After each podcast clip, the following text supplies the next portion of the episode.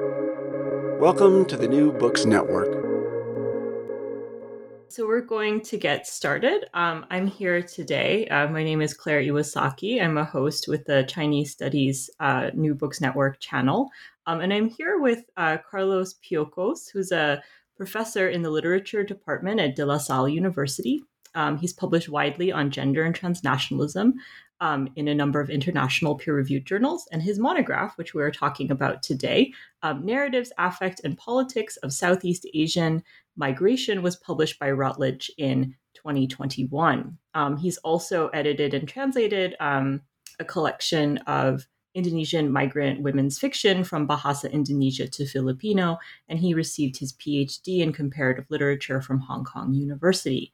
Um, so, Carlos, thank you so much for taking time out of your busy schedule to talk to me today. Thank you for inviting me, Clara.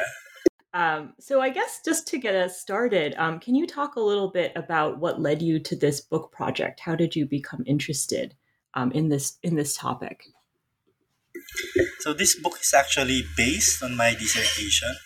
Um, um, but uh, initially, when I was uh, proposing for my research project for my um, PhD, I have a completely different project. It's supposed to be about um, Southeast Asian speculative fiction and and nationalism. So, uh, that's how different the whole project uh, took shape uh, because of my encounter and immersion with uh, migrant Filipinos in Hong Kong while I was there. So, um, and particularly when they get to introduce me to uh, also the Indonesian migrant community in where I stumbled into uh, materials, uh, uh, writings of Indonesian migrant women workers. So it got me into thinking about uh, looking at their works first uh,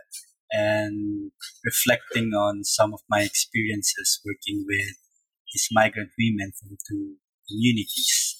And I guess it led into that. Uh, uh I began to uh, serious, seriously consider um, taking uh, and studying Bahasa Indonesia uh, while I was doing my uh, PhD dissertation, uh, enrolling in some classes, uh, and then um, led me into looking at materials uh, that reflects on Filipino experiences in migration, and I, I, I guess it led into this project wherein I try to archive all of these cultural materials and try to make sense of them um, and looking at them from a perspective uh, that would allow me to uh, uh, have a sort of comparative examination of uh, uh, their experiences and how they articulate it through their through an emerging cultural production called migration.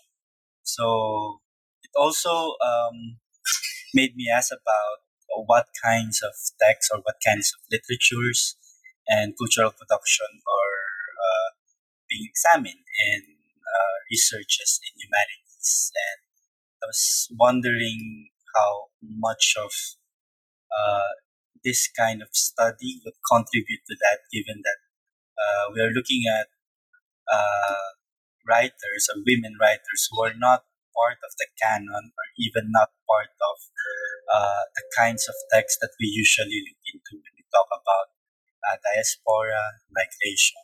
So this, uh, all of these questions led me into looking at this uh, project and pursuing it as a as my dissertation, and then later on transforming it into this book that we we're talking right talking about right yeah, that's so fascinating. I really like, um, you know, I, I, like all of it, obviously, but I I like the point about canonicity, right? This idea that you know this stuff exists, and, and yet somehow we don't. It, it's never really talked about that much. Um, okay, so you know, as you mentioned, right, this book does emerge out of a dissertation project. Um, you know, at some point, I'd love to read that original dissertation project, but maybe you're over that. Um, but I, am just kind of curious, you know, what are some of the challenges, you know, that you faced in in converting a dissertation project to a book? I think the uh, the most significant challenge for me was um, uh, going back to the dissertation and looking at the um, amount of uh, uh, changes in the political landscape that happened uh, when I, uh, after I defended the dissertation uh, uh, before I was, and after I defended the dissertation, and then the, the three or four years that I got a book contract and I was I would have to revisit the manuscript and rewrite it again because there's several political changes that happened in the Philippines uh, as well that are very relevant to uh, the way I framed uh, some of the uh, discussions in the chapters, uh, particularly with uh, um, basing some assumptions with social media responses because many of the narrative I start the chapters at the outset with narratives about how popular sentiments gets to be uh, gets to reflect some of the contradictions that I was trying to explain in each of the chapters in terms of policies, in terms of the experiences of migrant women themselves in the writing. Uh, it is a challenge because of um, how, uh, uh particularly how uh, how those social media responses have been distorted in the past few years because of uh, the, the, this whole politics of disinformation, uh, and this what they're calling us as post-truth uh, era, and a lot of the uh, Filipino migrants have been active agents of that. So, what's interesting for me, looking back at my experiences when I was doing my dissertation, was the year that my last few months in Hong Kong was the uh, early 2016, which is the uh, uh, early months of campaign period for the last national election, where a very popular president came about. And I, I, I, witnessed that kind of change among uh, some of the people I immersed with because um, I saw how popular uh, our president was, uh, our outgoing president uh, outgoing president was back then in Hong Kong, and um, and a lot of those uh, popularity came from uh, very distorted ideas spread in internet. So when I was revisiting the text, and when I was I and I have to reframe and revise uh, all, the, all, all of the things that refer to um, social media responses and responses in uh, uh, internet that refers to some of the experiences of migrant workers because of that politics. And I begin to question as well some of the ways that I assume how uh, influential certain discourses are, and uh, and uh, I, I think that is the most challenging uh, challenging issue for me. But uh, um, I, I, I, I, I just have to confront that problem and then try to go back to what really is the core uh, and the primary text that I'm looking at. And it's, it's still the texts that are generated by this mig- uh, by migrant women. So um, yeah, it, it uh, that's uh, one of the challenges and I guess uh, that also uh, dovetails to another challenge, which is uh, looking at how much of the materials needs to be updated, how much of these discourses that I put out have all also have changed in the past uh, few years. So yeah, I, I think uh, there are many uh, many parts of it are rewritten.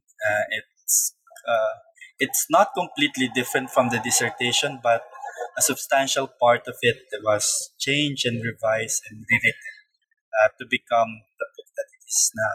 Yeah, that's a, I mean, such a rich answer. Um, I mean, it is, I think it really highlights in a lot of ways, right? The um, kind of challenges of doing something that is so timely, right? That, that if you are doing something so timely, then it, it, it's kind of a moving target. And, and this does need to, you know, you need to put in a lot more work than, you know, um, I, I work on a lot of people who are dead. So there's not that much going, you know, there may be some changes, but, you know, it is not quite so, so lively, right? You cannot, you don't have to make so many changes. So yeah, I think that's a that's a really good point. Um, I really appreciated that. Um, okay, so you know, I think I'm going to move to talking about the framing of your book, which is the affective turn, right? And um, this is kind of the the overall. If I understand this correctly, please correct me if I'm wrong. Um, this is kind of the framework of the book, right? The way that you kind of organize um, all of the many chapters of the book. Um, so, how did you kind of come to this framing? You know, uh, was this something that was present in the dissertation? Was this something that kind of you you came about after? How did, how did that come about?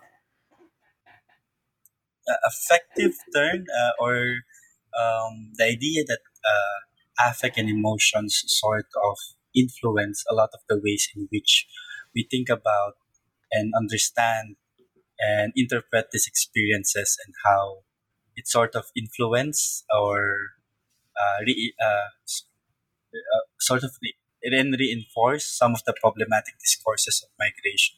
I got that from um, uh, from reading the text, from reading the text and also viewing the films, watching. It's because most of the time, uh, some of the ways in which these texts become powerful is because of the way they marshal affects, particularly in the case of uh, uh, narratives about Filipino migration. A lot of these stories, a lot of these films sort of narrate this experience of sacrifice.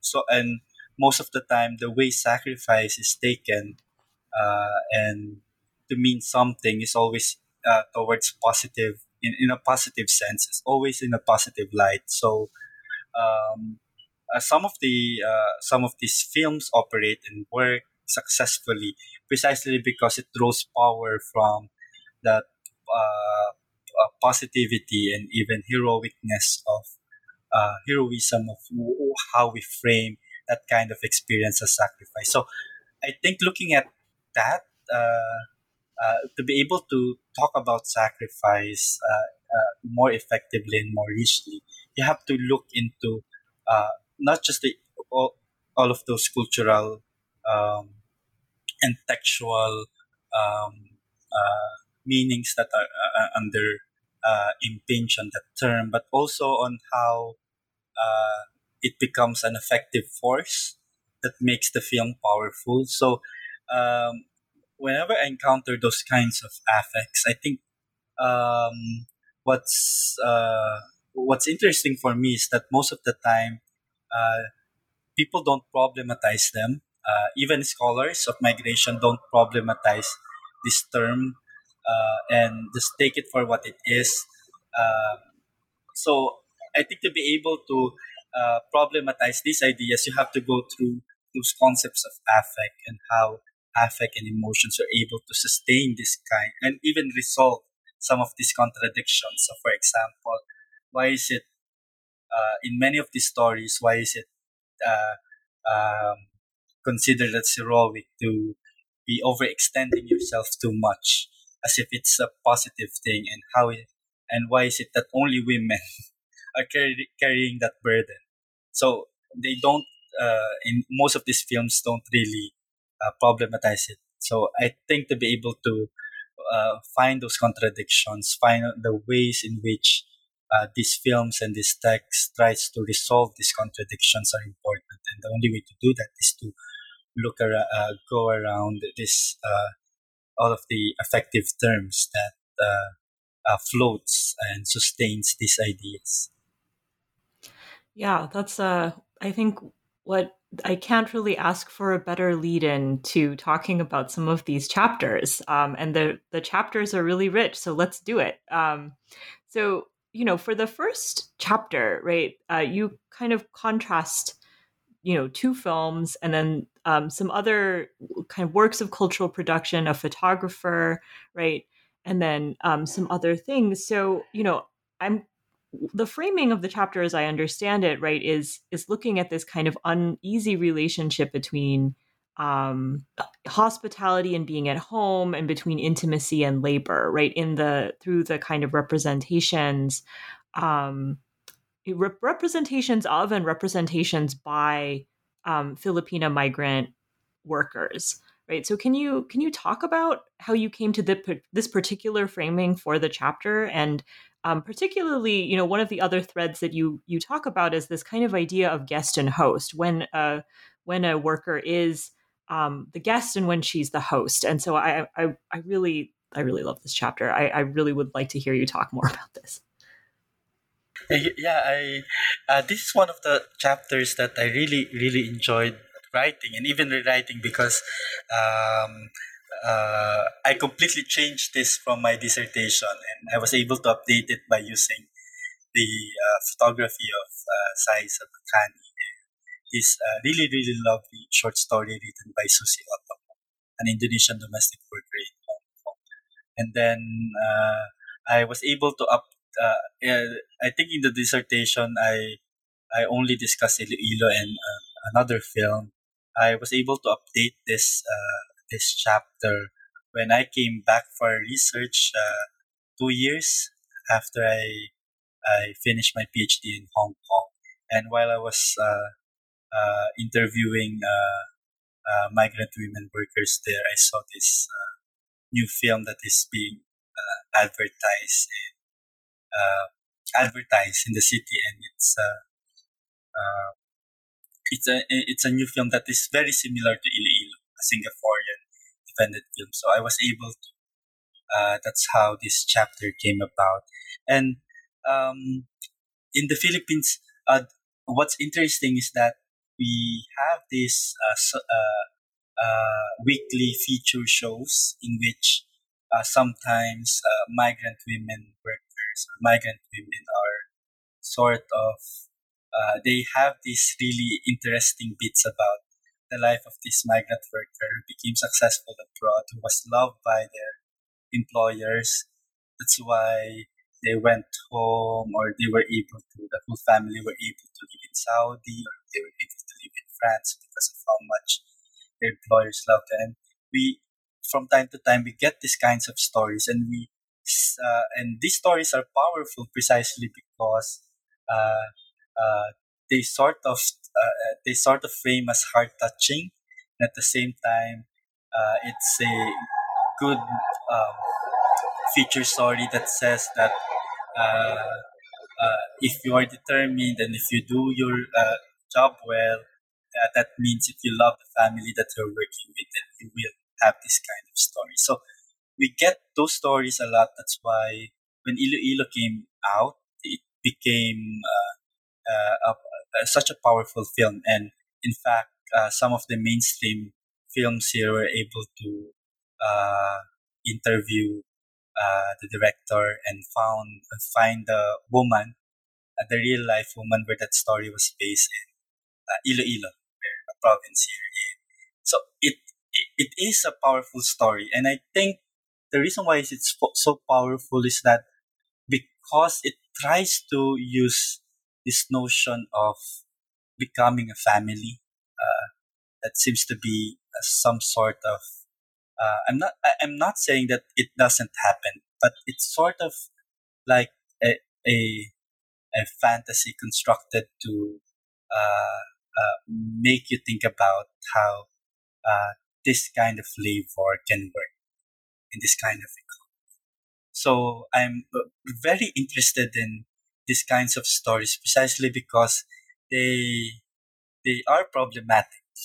And but they are also very powerful because uh, they allow you to think about how you can gain a sense of belonging even though you can be perpetual guest because you'll never become a citizen or a permanent resident in uh, most of these countries that uh, allow you to work there uh, because because of the job that you are doing, precisely because you are a domestic worker, a foreign domestic worker. If you are working in other industries, then you could get a work visa and that would give you a pathway to uh, citizenship or residency if it were any other job. But because it is this uniquely specific job that you are only hired to become sort of a proto family, a supplementary family, but you'll never be part of the family is, uh, I think what what I find really interesting in these kinds of setup that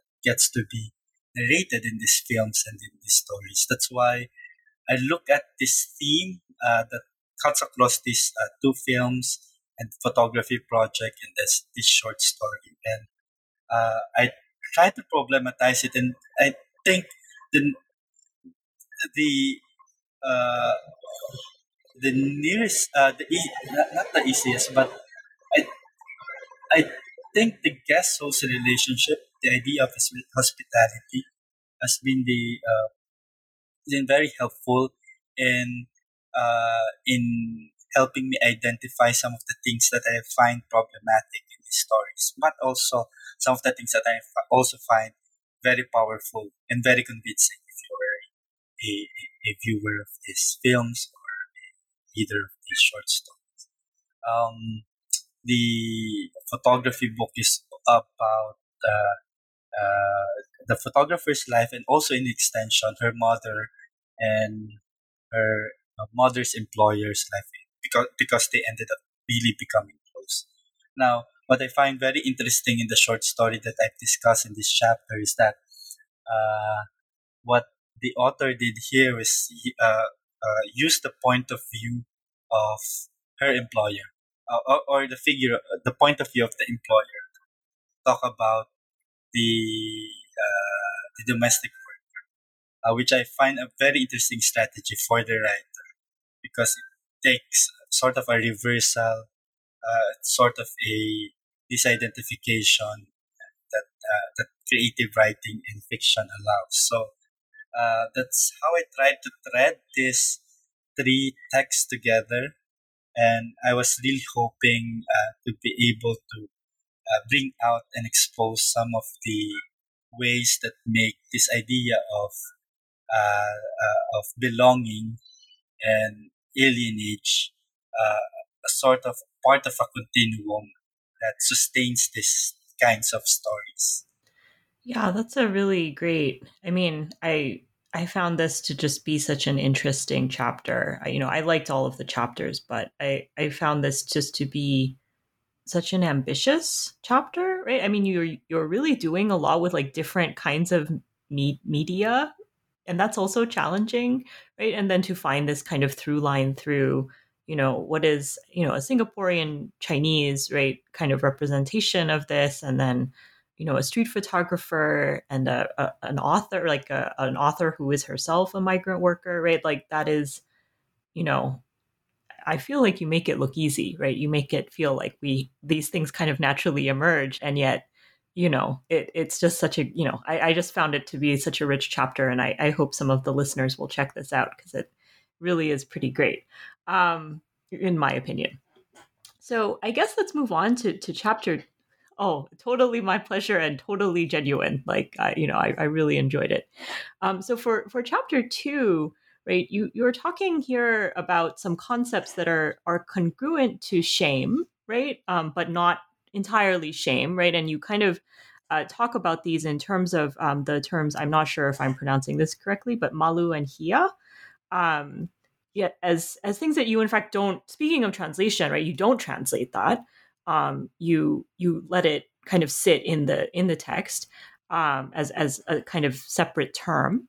And so you know in this particular um, chapter, right, this chapter is organized around, you know, romantic and sexual relations, um, migrant worker bad romances, you know, and ideas of of yeah, romance or uh, you know, sort of sexual relationships that are kind of um, maybe straying outside of the bounds of of certain things, as well as as queerness, right, and queer relationships.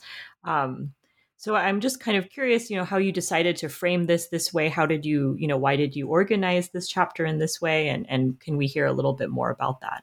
Yeah, thank you very much. I think uh, among all of the chapters, this one is uh, the new chapter from the dissertation. This is completely uh, new from the dissertation. Um, it talks about shame. Uh, Malu and Hiya are vernaculars, vernacular words for shame in Filipino and Indonesian context.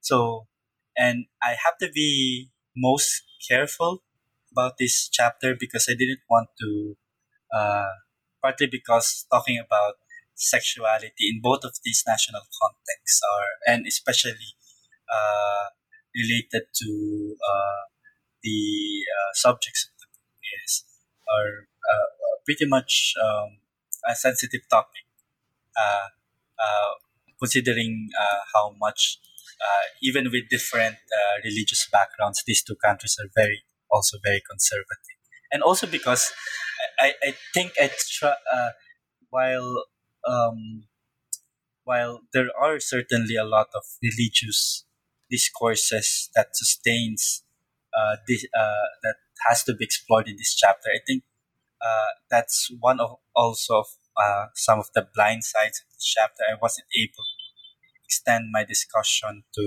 um, uh, to talk about Catholicism and Islam religion in terms of uh, notions of morality and sexuality, uh, which I, I find is also for the project is no longer part of its purview, and I think something that can be explored further in other studies. But uh, what I'm trying to do here is look at how uh, shame as it relates to the experience of mobility and why so many of these stories, especially when they talk about finding love or uh, when they talk about sexual desires, uh, whether if it's uh, interracial sexual desires or, or uh, homosexual or uh, same-sex uh, relationship, they are framed with uh, frame or they they are framed by this term of malu or shame in Indonesian context or hiya uh, Filipino context. And uh, even when they're talking about, uh, I think uh, one of the things, uh, one of the chapters that I also have been um, very sensitive and very careful about articulating in this chapter is how migrant women frame the experience or venturing out into sex because a lot of the stories also talks about that, which I find also very interesting and un, uh, pretty much underexplored in many of the uh, scholarship of women's migration. And there seems to be a continuity, an interesting continuity with how they discuss the uh, or uh, uh, uh and how some of these stories are uh, are uh, are framed within that same same sexual work of uh, domestic work and sex work. So uh, I think shame here is a very powerful uh, affect. I think this is something that could be explored further, and there are interesting connections with the way Filipinos feel shame to uh, the language of Hiya and Malu uh, in Indonesian context. But there are also uh, specificities with how the experiences, uh, uh, how they express and respond to shame. Um, the most interesting uh, and the most uh, the most interesting chap the part here in this chapter is the discussion of same sex desires and relationship. So uh, I ha- I have there were several stories I have to choose and I I was able to choose, I think, the most the most engaging ones, uh, the ones that talk about shame in both of its moralizing sense and shame in its more ambiguous, ambivalent, and more progressive stances in the fiction so and films. So yeah, I uh, I yeah I think this chapter is definitely a, a chapter that I enjoyed writing. Yeah, I, I really enjoyed it. You know, in certain ways, you know, I, I I don't know. I mean, I I think it is valuable because, you know, as you were just saying about that first chapter, right? The the domestic worker is often kind of bounded by this idea of being like a surrogate mother or surrogate caretaker, right? And that's something in which, you know, often sexuality is absent, right? You're not supposed to have it, right? You're just supposed to be there to care for people. And so, you know, in, in many ways, it kind of comes out of those things that are bounded by that framework that you kind of introduce in the first chapter right? It's the all of these other things that are happening right? All of these other desires for connection or you know sort of necessity you know that you have to like make connections outside of this particular work site. Um you know all of those things are kind of like in the second chapter which i you know i really found to be also really interesting. And you know i i kind of agree with you in my you know the times that i've seen films about domestic workers that idea is almost always never there you know or if it is it's kind of seen as disruptive. So okay let's move on to the third chapter. Um, and so this really looks at um, issues of, of vulnerability, right, and kind of precarity. Um, and I, you know, I was really again interested in in how you organize the text to kind of allow this theme to emerge um, from it, and then particularly um, this sort of secondary question. This was a sort of smaller point within the chapter, but I, I was just so fascinated by is this kind of idea of taking back time, right? The the the sort of concept of taking back time through writing, right? The act of writing as a kind of, you know, in and of itself a somewhat rebellious or, you know, kind of selfish, not in a negative sense, but for the self, right? Um, kind of activity. So I was hoping you could talk a little bit more about that. Yeah. Um, chapter three is also in response to some of the assumptions that uh, the fiction written by domestic uh, uh, workers uh, migrant women, and the films that are about them are, are, are only just victim stories. So, uh, so in the third chapter, I talk about ideas of victimization, ideas of vulnerability, and I deliberately uh, put this in the middle of the book because I think that's uh, uh, because I wanted to problematize what it means to feel, um, what it means to feel saturated, what really means to to feel saturated and feel that uh, to have that uh, feeling of oversaturation of victimization when we encounter stories about marginalized subjects, about marginalized speaking subjects. So um, Talk about the ideas of vulnerability here and how uh, Indonesian migrant women who are also writing are trying to to uh, reflect on experiences of vulnerability, and uh, I, I think implicit in that discussion is that fact that these women are writing. So in a way, they are also negotiating what it means to be able to tell that story, what it means to be able to overcome uh, that experience of uh, suffering, that experience of victimization, and have to be able to negotiate their vulnerability and precarity to be able to write about it.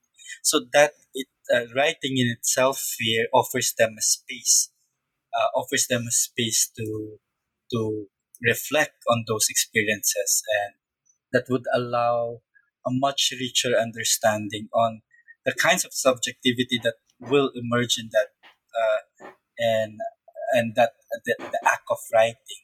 Uh, most of the time, um, uh, even among uh, Indonesian scholars, they don't really, uh, and among Indonesian literary literati, uh, they don't really recognize some of the aesthetics of these forms of fiction. Until what I was trying my best not to do here is just uh, look at this and read this work uh, in their ethnographic value. So I was trying to look at what sort of aesthetics that may come out of uh, that space of writing that is attached to their subjectivity.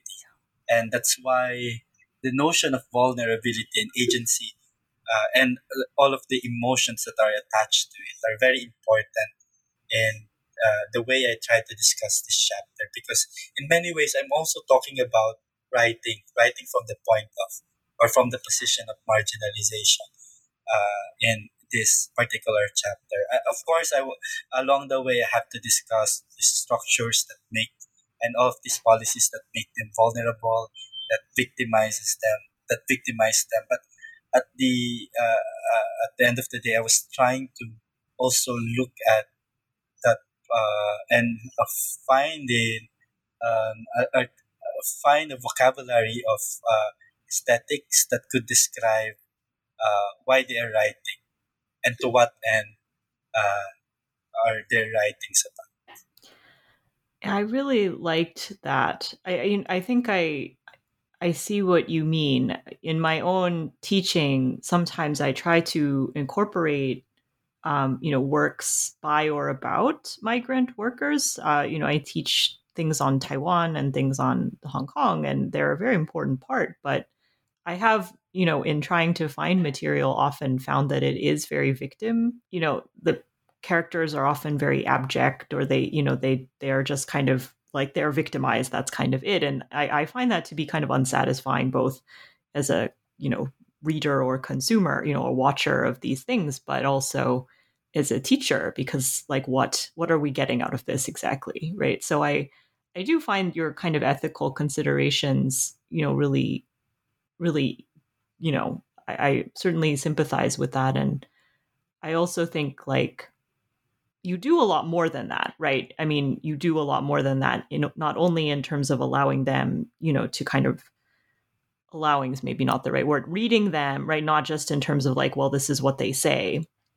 Although a lot of those stories are from like an I you know a kind of personal perspective or a perspective that's strongly identified with the author so that's very tempting to do um, but then also you know allowing for aesthetics right which i think when it's something that is seems sort of like you know amateur or naive you know this kind of idea of the amateur writer it's not literary enough right which is in and of itself is such a destructive category. Um you know so what's literary enough?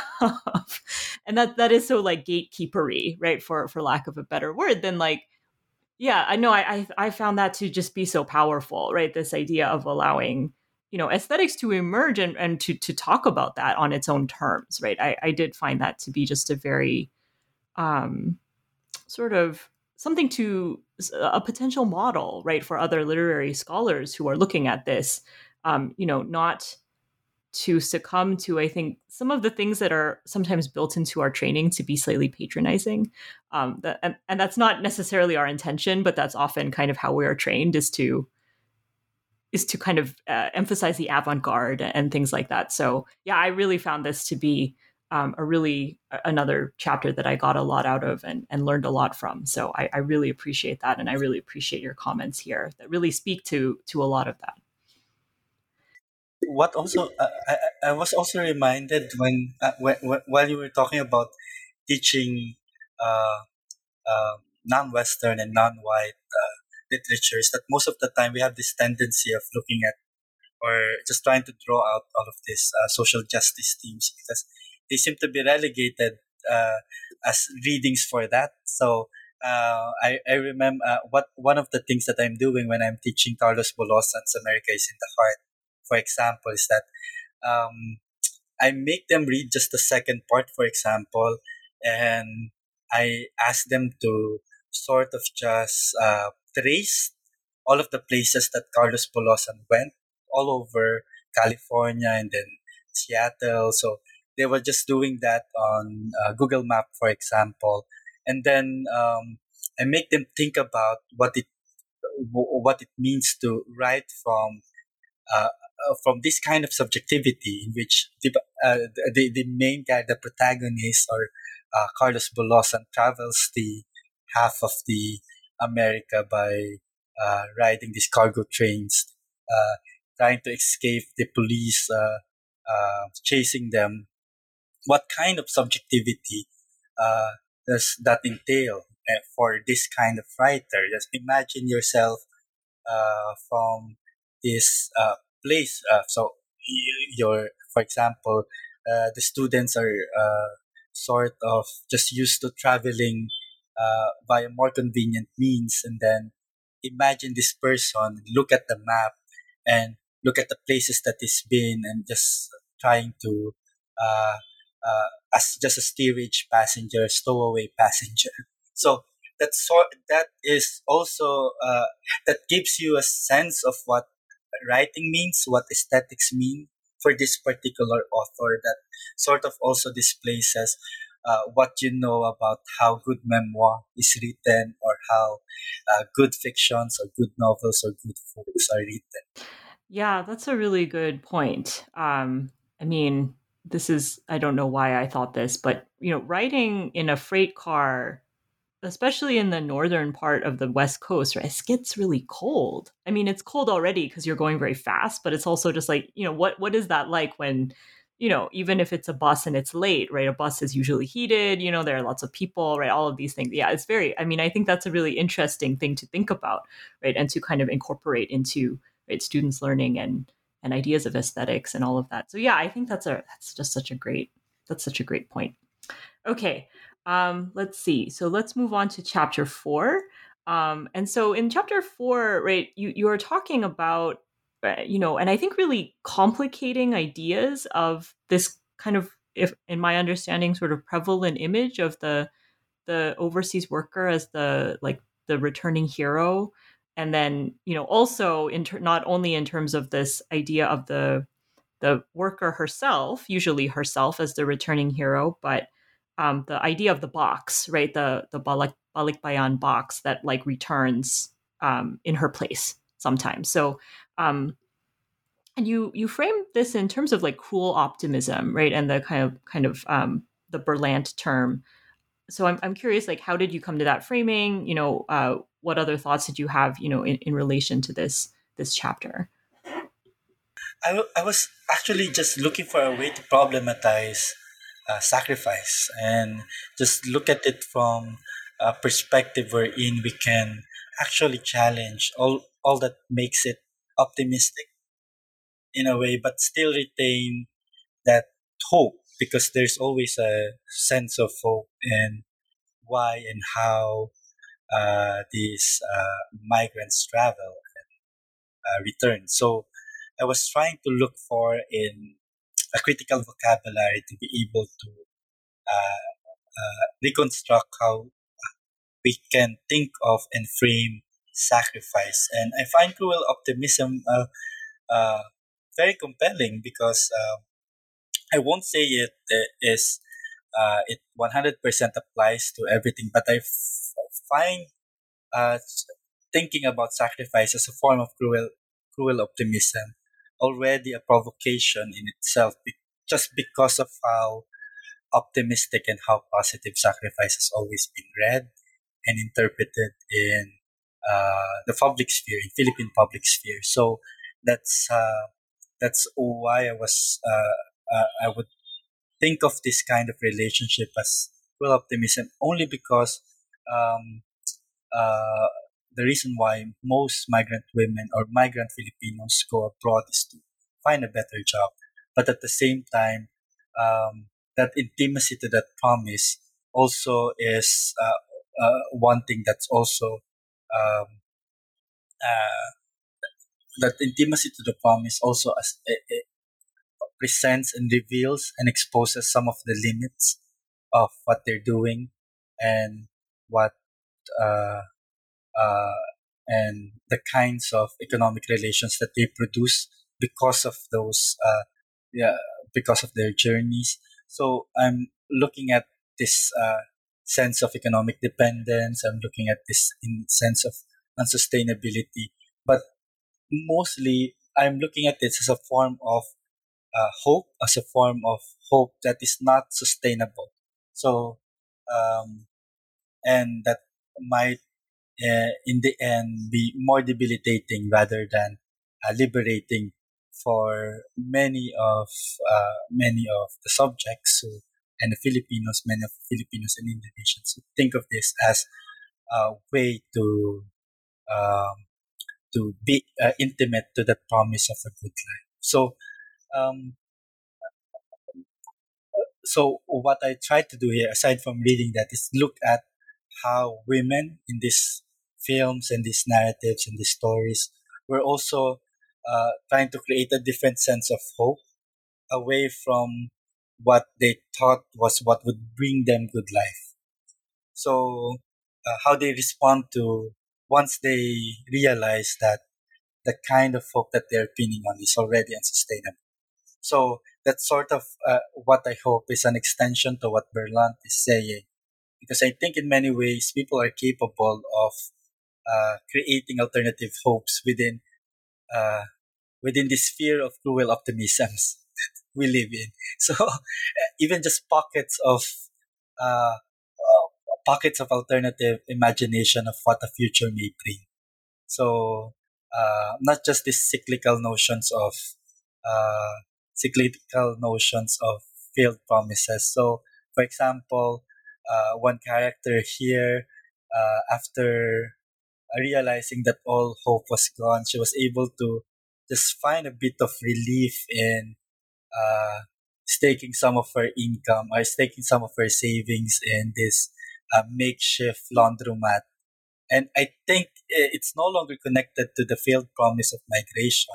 It's sort of trying to come up with new alternative imaginaries of hope. So I think framing it as cruel optimism is very important uh, discursively, but at the same time looking at how the text tries to, uh, the films here tries to uh, conjure a different sense of optimism is also an important part of this chapter. It's a really, I think, a really nice point. Um, I really, I, I got a lot out of the framing, you know, of this, and I, I'm also kind of curious, you know, um, just to kind of follow up on something. So, you know, I, I like this idea of like un- unsustainability, right? This idea that these are you you put it so well. I think this idea of these kind of like I think you said like failed cycles, right? This just kind of idea that if you keep doing it, it will, you know, you can just kind of keep doing it. Um, and I I am kind of curious, like how you know, how did you decide to kind of look at both the the people, right, who are kind of engaging in these cycles, and then the people who are receiving, you know, some of the fruits of of their labor you know how did you decide to put them together in this chapter? You know i, I get the sense that both of them are kind of subject to these ideas of, of expectation and failed hope you know and then kind of a re reviving of that. But i'm kind of curious how you decided to put these two things that from an outsider they seem somewhat you know potentially unrelated and then you kind of weave them together really nicely. You know how, how did you decide to do that? I guess also looking at these narratives and how uh, there's really no um, uh, way of separating in at least in the economy of uh, remittances in the economy migration economy of remittances how uh, the person who leave and the person who are left behind are completely bounded together by this uh, by this kind of cruel optimist cruel, uh, cruel optimistic relationship of this economy of remittances. So it's hard to separate them and um, uh, and only because you uh, only because they're part of the structure and uh, to separate them would mean or thinking about solutions for example say because the, uh, a lot of uh, a lot of the ways this is being discussed for example it's a form of solution is for example uh, we can we can teach migrant domestic workers while they are still abroad to with courses of financial literacy so that they'll know how to so- save money or we can tell the family that they uh, they have to be financially more independent uh, and they have to find a ways uh, find more resources aside from their migrant families. So those are kinds of band-aid solutions and uh, because if we disentangle this kind of relationship and we disentangle the uh, the people who are leaving and the ones they left behind, uh, we'll be we'll just be able to imagine all of these uh, temporary solutions. But if we look at them as um, as, as entangled in this process, as entangled in this kind of relationship, um, that's probably a one way of uh, moving forward with how to think about uh, this uh, problem.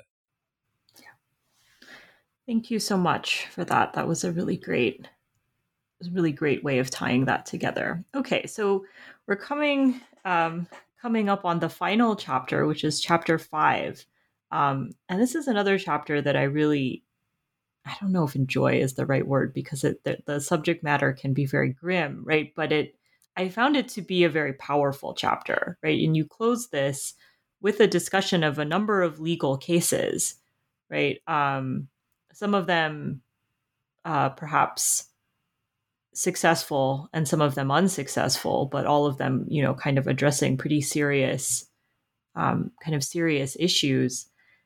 And then, you know, kind of framing these stories or these these legal cases in terms of commemoration and mourning, right? So, I guess I'm just sort of curious, you know, how you then connect this to the literary works that you discuss, um, and kind of more broadly, why do you you choose to end the book on this kind of topic?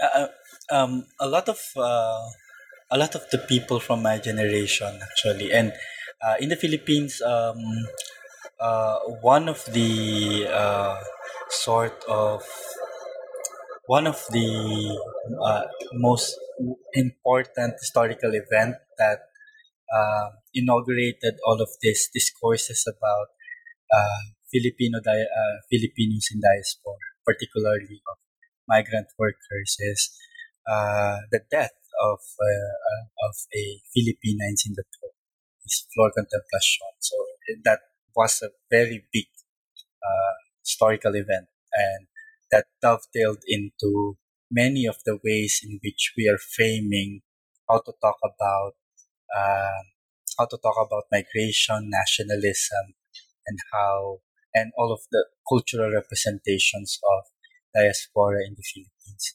So, in many ways, uh, when we talk about uh, politics of migration, in at least in the Philippine context, we're talking about death. We're, we're already mourning. So, I think in many ways the um, this uh, this aspect of the uh, of the book is very important as it tries to reckon with all of these discussions, all of this politics that has happened uh, uh, more than uh, I think uh, um, more than thirty years ago already.